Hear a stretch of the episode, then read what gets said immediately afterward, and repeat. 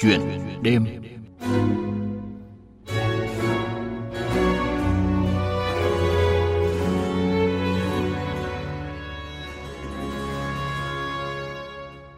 Thưa quý vị, sau các vụ tự tử ở trẻ em, nhất là trẻ ở lứa tuổi vị thành niên, liên tiếp xảy ra gần đây.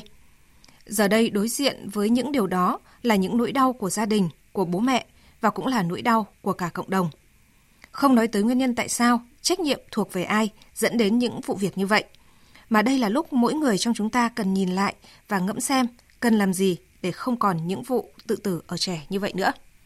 Đây cũng là nội dung cuộc trò chuyện của biên tập viên Hiền Lương với tiến sĩ Đặng Hoàng Giang, tác giả sách, nhà hoạt động xã hội, đồng sáng lập dự án Đường dây nóng ngày mai, một dự án với mong muốn nâng cao nhận thức của xã hội về sức khỏe tâm thần, đồng thời tư vấn, hỗ trợ họ vượt qua những nỗi đau về tâm lý để hòa nhập cộng đồng. Mời quý vị và các bạn cùng nghe. Biên tập viên Hiền Lương xin kính chào quý vị và các bạn và xin chào tiến sĩ Đặng Hoàng Giang. Cảm ơn anh đã dành thời gian cho câu chuyện của chúng ta ngày hôm nay. Xin chào chị ạ, chào quý vị à, thính giả nghe đài. Vâng, thưa tiến sĩ Đặng Hoàng Giang, à, những câu chuyện đau lòng vừa mới qua chắc chắn là để lại trong ờ, mỗi người lớn chúng ta những nỗi đau và cả những suy nghĩ chăn trở riêng nữa. À, ở câu chuyện ngày hôm nay thì ừ, tôi nghĩ rằng là chúng ta sẽ không bàn luận đâu là nguyên nhân dẫn đến cái kết đau lòng của một câu chuyện nào cụ thể cả mà chúng ta sẽ nói đến những điều cần nói, cần làm, cần nghĩ tới với những người ở lại. Đó là bố mẹ, gia đình, nhà trường và cả những người bạn nữa. Uh, chúng ta cần làm gì để có một cái không gian kết nối giữa mọi người để không còn những câu chuyện đau lòng như vậy xảy ra nữa? Uh, anh có đồng ý với tôi về quan điểm này hay không ạ? Vâng uh, bây giờ chúng ta sẽ bàn về hai việc. Việc thứ nhất là chúng ta với tư cách là cộng đồng thì uh, có thể làm gì cho những người liên quan ở lại? Và câu hỏi thứ hai là chúng ta với tư cách là cộng đồng thì cần phải làm gì để những chuyện tương tự như vậy nó không xảy ra tiếp? Vâng, thưa tiến sĩ Đặng Hoàng Giang, à, trước tiên thì tôi cũng rất là muốn được nghe cái suy nghĩ và cái cảm xúc của anh khi mà anh nghe những cái thông tin về những câu chuyện đau lòng vừa rồi.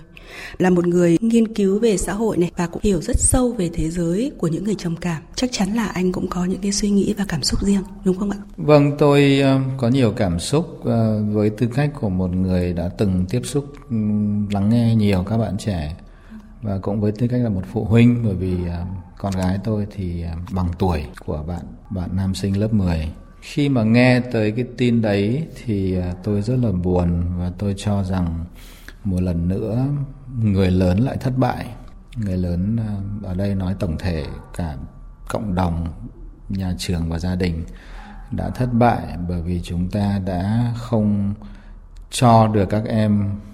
một cái môi trường hạnh phúc, nuôi dưỡng khiến cho các em cảm thấy được che chở mình có nơi để mình thuộc về một cái nơi trốn um,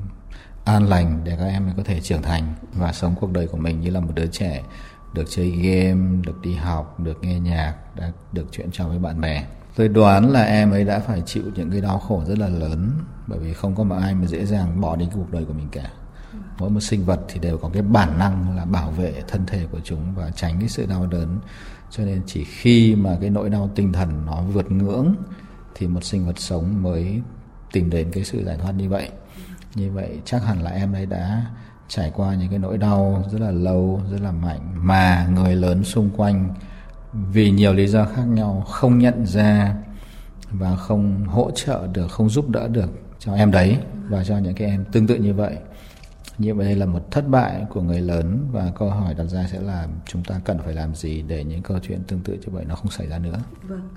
À, chúng ta cần phải làm gì để những câu chuyện à, như vậy không xảy ra? À, thực sự thưa tiến sĩ Tòng Hoàng Giang khi mà tôi nghe những cái thông tin như vậy trong tôi luôn có một câu hỏi. Đó là phải chăng à, khoảng cách giữa chúng ta những người lớn với các con ở lứa tuổi vị thành niên hoặc là còn nhỏ hơn nữa đó là một cái khoảng cách rất lớn phải không ạ thưa tiến sĩ? Vâng, đấy cũng là cái cảm nhận của tôi khi tôi nói chuyện với um, các bạn trẻ và nói chuyện với phụ huynh của các bạn đấy. Tiếc rằng chúng ta hiện nay um, bởi vì cái số lượng con chúng ta có rất là ít, đâm ra chúng ta rất là yêu chúng, chúng ta muốn mọi thứ tốt đẹp nhất xảy ra với chúng. Chúng ta dành um, công sức, thời gian, tiền bạc cho tương lai của chúng. Nhưng mà đâu đấy chúng ta đã đi sai đường, à, chúng ta có thể lao vào kiếm tiền và cho rằng là đấy là điều mà chúng cần nhất cho tương lai.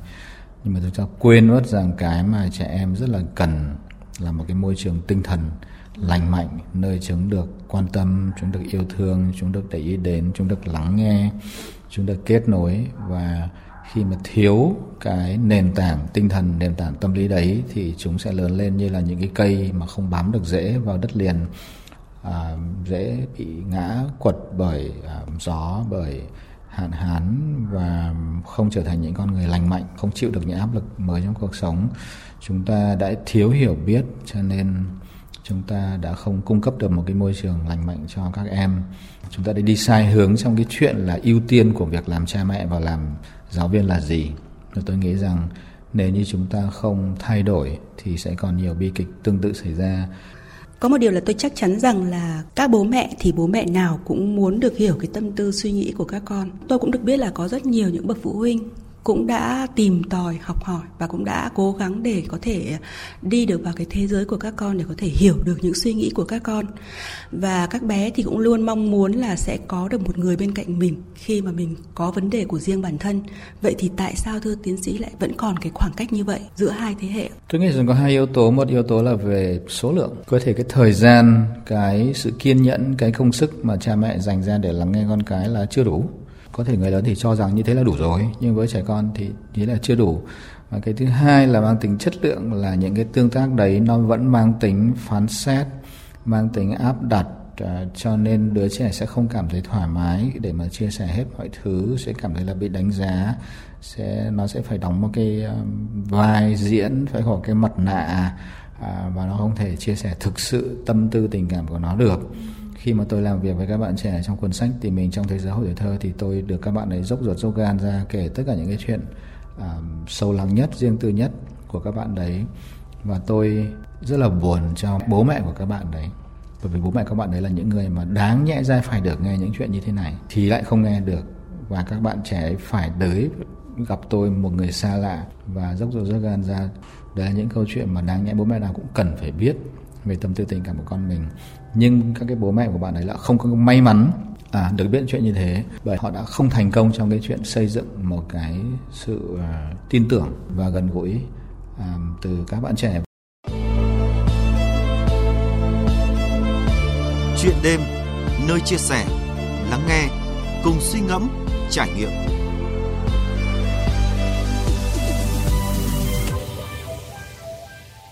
Quý vị thính giả thân mến, Hiền Lương sẽ được chia sẻ đến quý vị và các bạn một vài con số tuy khô khan, cứng nhắc, nhưng chắc chắn chúng ta sẽ không thể vô cảm khi biết đó là theo Tổ chức Y tế Thế giới WHO. Cứ mỗi 40 giây trên thế giới có một người tìm đến cái chết. Mặc dù xảy ra ở mọi lứa tuổi, nhưng theo thống kê thì tự tử là nguyên nhân gây ra tử vong đứng hàng thứ hai đối với lứa tuổi từ 15 đến 29 tuổi trên thế giới, chỉ sau tai nạn giao thông. Cũng theo Tổ chức Quỹ Nhi đồng Liên Hợp Quốc UNICEF công bố, cứ trung bình mỗi ngày khoảng 3.000 trẻ vị thành niên chết do tự tử trên thế giới. Đặc biệt hiện nay, tình trạng tự tử ở tuổi vị thành niên đang ngày càng gia tăng như người lớn, các bệnh phụ huynh chưa biết cách nhận diện, hỗ trợ và can thiệp. Và nguyên nhân hàng đầu dẫn đến tình trạng tự tử ở trẻ vị thành niên là do lo âu, trầm cảm. Theo số liệu của một số nghiên cứu tại Việt Nam cho thấy, tỷ lệ trẻ vị thành niên bị trầm cảm là 26,3%, trẻ có suy nghĩ về cái chết là 6,3%, trẻ lập kế hoạch tự tử là 4,6% và trẻ cố gắng tự tử là 5,8%. Và có lẽ do cách nhìn, những rối loạn cảm xúc hay trầm cảm không phải là một căn bệnh nên từ lâu, thế giới của những người trầm cảm luôn thiếu sự thấu hiểu, thiếu sự quan tâm của xã hội, thậm chí thiếu cả sự quan tâm của người thân. À, câu chuyện là mẹ cháu chưa bao giờ thực sự hiểu cái bệnh này cho đến tận bây giờ thì mẹ cháu mặc dù là đã cho cháu đi um, chữa bệnh và uống thuốc tuy nhiên là vẫn nói những cái lời rất là kinh khủng với cháu ví dụ như là uh, mày như thế này thì làm sao mà uh, làm được cái nghề đấy làm sao mà ra ngoài đàm phán được. Và um, đánh giá cái việc là khi mà cháu bị bệnh là lười biếng và um, chưa trưởng thành tại vì là cháu không không không không muốn ra ngoài một cái chuyện rất là kinh khủng. Và cái người gần nhất với mình cái người mặc dù biết là mình bị bệnh và cho mình đi chữa trị nhưng mà bản thân không hiểu và không bao giờ tin mình cũng không bao giờ tìm đọc những cái nguồn hay là những cái thông tin về cái căn bệnh căn căn bệnh này. Vì thế nên là tình trạng bệnh của cháu kể cả uống thuốc, cháu cũng cảm thấy là nó không tiến triển và thậm chí là tồi tệ hơn. Chia sẻ của một bệnh nhân trầm cảm, để lại trong suy nghĩ của quý vị những điều gì ạ? Không chia sẻ được với người thân, vậy các bạn trẻ sẽ tìm tới đâu, làm gì để tự giải thoát bản thân? Mời quý vị cùng tiếp tục cuộc trò chuyện với tiến sĩ đặng hoàng giang. Vâng, thưa tiến sĩ Đặng Hoàng Giang, có thể nói rằng là cái chết ý, đó chỉ là một cái hành động đỉnh điểm của cái suy nghĩ tiêu cực thôi. Trước đó có thể cả là bạn sẽ tự làm đau bản thân mình. Vậy thì những cái hành động mà các bạn ý tự làm đau bản thân mình hoặc là bỏ nhà ra đi hoặc không kết nối với cả thế giới xung quanh, đó có phải là cái mà các bạn ý đang muốn thể hiện một cái thông điệp nào đó đến với những người xung quanh và đặc biệt là bố mẹ mình hay không ạ? Vâng, đấy là các cái phản ứng của các bạn trước những cái vấn đề mà có thể những cái cách giải quyết khác đã thất bại. Ví dụ chuyện trò, van xin, vân vân, cái thứ nói thất bại, thì các bạn ấy sẽ có nhiều những cái cách phản ứng khác mà chúng ta hay gọi nó là những cái phản ứng tiêu cực. Nhưng đấy là những cái cách giải quyết vấn đề mà các bạn ấy phải sử dụng đến, bởi vì các bạn ấy không giải quyết được theo cách khác. Ví dụ như cách phản ứng, bỏ nhà ra đi, thì đấy là một cách lên tiếng của các bạn đấy, bởi vì các bạn ấy không thể lên tiếng theo cách khác được nữa thì có thể là qua cách lên tiếng bỏ nhà đây thì các bạn mới được lắng nghe. Giả sử như các bạn ấy được lắng nghe được đối thoại được trao đổi trước đấy rồi thì các bạn sẽ không phải dùng đến cái phương pháp là bỏ nhà ra đi bởi vì không một ai muốn làm cái chuyện đấy cả. Còn uh, chuyện tự hại cũng là một cái trường hợp như vậy. Các bạn ấy tự hại bởi vì các bạn ấy không được dạy cách ứng xử với cảm xúc của mình quản lý cảm xúc của mình. Các bạn ấy không được lắng nghe cho nên nó là một cái lời um, một cái protest một cái um, một cái hành vi phản đối phản ứng à, một cái sự kêu cứu. Bởi vì lời lẽ đã thất bại cho nên bạn ấy phải dùng lấy cái máu đỏ hoặc là cái vết banh salam đấy để các bạn ấy gây sự chú ý đối với người khác và để người khác lắng nghe.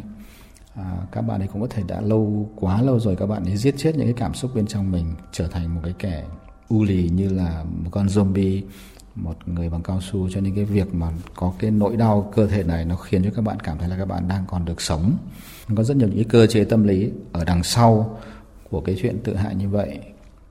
Và nó luôn luôn nó là một cái phản ứng tâm lý để giúp cho người ta vượt qua được khó khăn, chứ nó không phải là một cái vấn đề về mặt nhân cách hay về mặt đạo đức. Chúng ta cần phải hiểu như vậy. Cho nên cái người tự hại là cái người cần phải được hiểu, cần phải được giúp đỡ, chứ không phải bị lên án và và đánh giá và tương tự như vậy với tự sát thì đấy là một cái hành vi tuyệt vọng nhất. Nó giống như người ta đang ở trong một căn phòng bốc cháy ngùn ngụt. Và cái cách duy nhất để mà thoát khỏi cái nỗi đau đớn đó là người ta phải lao ra ngoài cửa sổ. Và bên ngoài cái cửa sổ đấy là là vực sâu và có thể là cái chết. Nhưng mà người ta không thể ở lại trong căn phòng được nữa bởi vì cái sự tra tấn của ngọn lửa nó quá là kinh khủng. Thế thì thay vì đánh giá và phán xét à, những cái người mà nhảy ra ngoài cửa sổ như thế thì chúng ta sẽ phải hỏi là tại sao cái căn phòng nó lại bị cháy như vậy chúng ta có cái vai trò gì trong cái chuyện làm cho cái phòng nó bị cháy như thế chúng ta có thể làm thế nào để cái phòng đấy nó bớt cháy đi cháy ít đi nó bớt nóng đi và để cho cái người đấy có thể ở lại trong căn phòng đấy mà không phải tìm đến cái cửa sổ như là cái lối thoát cuối cùng. Tôi hiểu được một điều rằng là để có thể kết nối với các bạn nhỏ ấy, thì đó không phải là một câu chuyện dễ dàng. Nó thực sự là rất khó, thưa tiến sĩ à, là một nhà tâm lý và cũng rất hiểu tâm lý của các bạn nhỏ nữa thì tiến sĩ nghĩ sao về cái điều như thế ạ? Tôi nghĩ là để kết nối với bất cứ một ai thì cũng đều khó khăn cả. Chỉ có là chúng ta đặt trọng tâm vào đâu. Mình cho rằng là mình có quyền để sai nó và mình chỉ đạo nó và mình nói nó phải nghe và mình cũng không coi trọng những cái chăn trở của nó bởi vì nó là cái đứa trẻ con thôi. Cuộc đời của nó quá đơn giản nó đâu có gì mà nó phải suy nghĩ giống như là cuộc đời của mình đâu. Thì đấy là những cái hiểu biết rất là lệch lạc rất là sai lầm. Thứ là nếu như cha mẹ dành uh, tâm trí thời gian sự kiên nhẫn ra để mà kết nối với con thì câu chuyện nó sẽ khác. Và nếu như cha mẹ thực sự tôn trọng con chứ không chỉ coi cái thế giới của con là cái gì linh tinh hoặc là gây phiền nhiễu cho mình thực sự là coi nó là một cái vũ trụ mà mình cần phải hiểu phải thám hiểm thì sẽ khác khi mà các bạn nhỏ không thể kết nối được không thể chia sẻ được thì sẽ rơi vào một cái thế giới trầm cảm bao quanh là toàn những suy nghĩ tiêu cực chúng ta cần phải làm như thế nào chúng ta cần làm gì những người bố người mẹ à, và những người xung quanh nữa. Một số điểm mà tôi muốn thảo luận ở đây. À, thứ nhất là trầm cảm không phải là không nhìn thấy được. Trầm cảm hoàn toàn có thể nhìn thấy được nếu như chúng ta biết cách nhìn. Chúng ta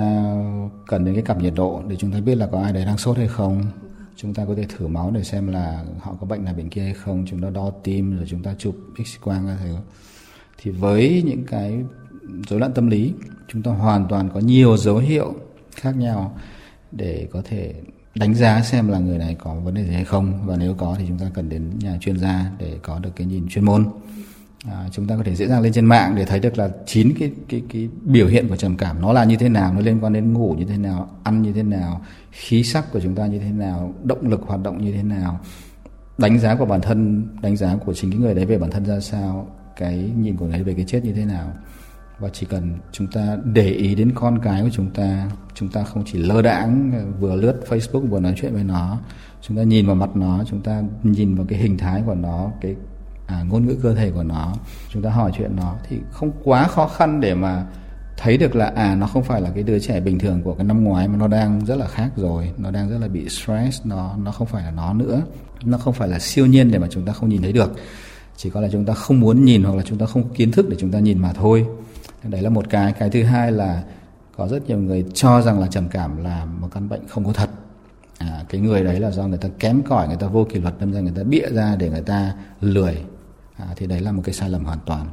Trầm cảm nó có thật như là huyết áp cao hay là như hở van tim. Và chúng ta cần phải ghi nhận cái đấy. Chừng nào mà chúng ta không ghi nhận trong lòng là trầm cảm là một cái rối loạn sức khỏe có thật thì chúng ta khước từ thừa nhận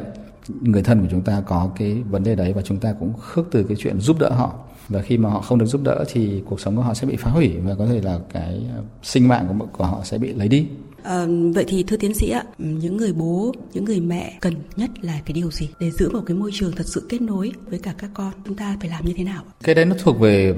cái kỹ năng làm cha mẹ. Cha mẹ nào thì cũng cần phải đọc sách để hiểu rằng ờ, con lúc 6 tháng thì ăn dặm như thế nào, rồi cho bú ra sao, rồi tiêm chủng thế này, rồi những cái bệnh của trẻ nhỏ thì cần phải ứng xử như thế này rồi lúc nó thay răng thì như thế này lúc nó lớn lên thì như thế này và tất cả những cái đấy thì cha mẹ nào cũng khá là thông thạo thế thì tại sao chúng ta không bỏ thời gian và công sức ra để chúng ta cũng hiểu về cái đời sống tinh thần và tâm lý của trẻ tương tự như chúng ta quan tâm và bị ám ảnh về chuyện là trẻ béo hay là trẻ gầy hay là trẻ cao hay là trẻ thấp là tim mạch của trẻ như thế nào. Thế còn với các bạn nhỏ thì như thế nào ạ? Các bạn cũng sẽ phải học những kỹ năng làm sao để có thể uh, làm chủ được cảm xúc của bản thân mình. Các bạn ấy sẽ chỉ có thể học được từ người xung quanh. Giống như các bạn ấy học ăn, các bạn ấy học đi, các bạn ấy học ứng xử. Đấy những cái đấy là những người xung quanh phải phải chỉ cho các bạn đấy. Cho nên cái việc thể hiện cảm xúc của mình thì chia sẻ cũng phải là những cái mà mà các bạn phải học cho nên khi mà các bạn ấy sống trong một cái môi trường gia đình rất là bạo lực và rất là thiếu kết nối và rất là cằn cỗi thì xác suất rất là cao là khi các bạn ấy lớn lên các bạn ấy cũng sẽ trở thành những người giống như bố mẹ của các bạn ấy bởi vì chưa bao giờ các bạn được học cách ứng xử chia sẻ cảm thông kết nối cả. Cho nên một cái đứa trẻ thiếu kết nối thì lớn lên cũng sẽ trở thành một người bố hoặc một người mẹ, người mẹ thiếu kết nối cho nên là không thể bắt các bạn là tự nhiên các bạn ấy học được. À, cái đấy không phải là trên trời rơi xuống mà các bạn phải là quá trình xã hội học từ xung quanh học từ tập thể xung quanh. À, và nếu như bố mẹ thất bại trong cái chuyện đó thì tôi hy vọng rằng những cái môi trường khác như là môi trường nhà trường hoặc là sau này à, những cái hội đoàn này nhóm này nhóm kia có thể giúp cho các bạn bù đắp lại những cái khiếm khuyết đấy của tuổi thơ của các bạn nhưng mà cũng phải nói rằng cái trải nghiệm tuổi thơ là cái trải nghiệm quan trọng nhất cái môi trường gia đình là cái môi trường quan trọng nhất cho nên nếu như các bạn ấy bị thiếu những cái kỹ năng xã hội và có thể trở thành những người tạm gọi là không hòa đồng vào xã hội bằng đảng vân vân các thứ thì rõ ràng là vấn đề lớn là vấn đề của gia đình và của cộng đồng khi mà các bạn còn nhỏ. Vâng, một lần nữa xin được cảm ơn tiến sĩ Đặng Hoàng Giang đã có những chia sẻ như thế này ạ. Cảm ơn anh. Cảm ơn chị. Quý vị và các bạn vừa nghe biên tập viên Hiền Lương trò chuyện với tiến sĩ Đặng Hoàng Giang. Đến đây, biên tập viên Hải Yến xin được trích một đoạn viết của tác giả Nguyễn Phượng trên báo Tri Thức Trẻ để kết thúc cuộc trò chuyện với tiến sĩ Đặng Hoàng Giang hôm nay. Đó là Tôi rất thích một câu nói giản dị trong bộ phim Reply 1988 khi bố của Đắc Sun vụng về giải bày với cô con gái nhỏ. Bố không phải vừa sinh ra đã làm bố, bố cũng lần đầu tiên làm bố. Mỗi chúng ta hiện sinh một lần duy nhất trên đời và gánh tròn trọng trách làm người của mình. Thế nên, trên hành trình sinh mệnh đó, thay vì trách cứ, oán giận, kỳ vọng, gây áp lực, hãy cố công như cách Nam Cao nói, cố tìm mà hiểu họ, đặt bản thân vào vị trí người khác để vĩnh viễn không còn nữa những vết dao xé nát trái tim người ở lại, như sự việc đau lòng vừa mới xảy ra. Bởi người ra đi đã yên một phận đời, còn người ở lại bao giờ cho vơi nỗi đau đớn tột cùng này.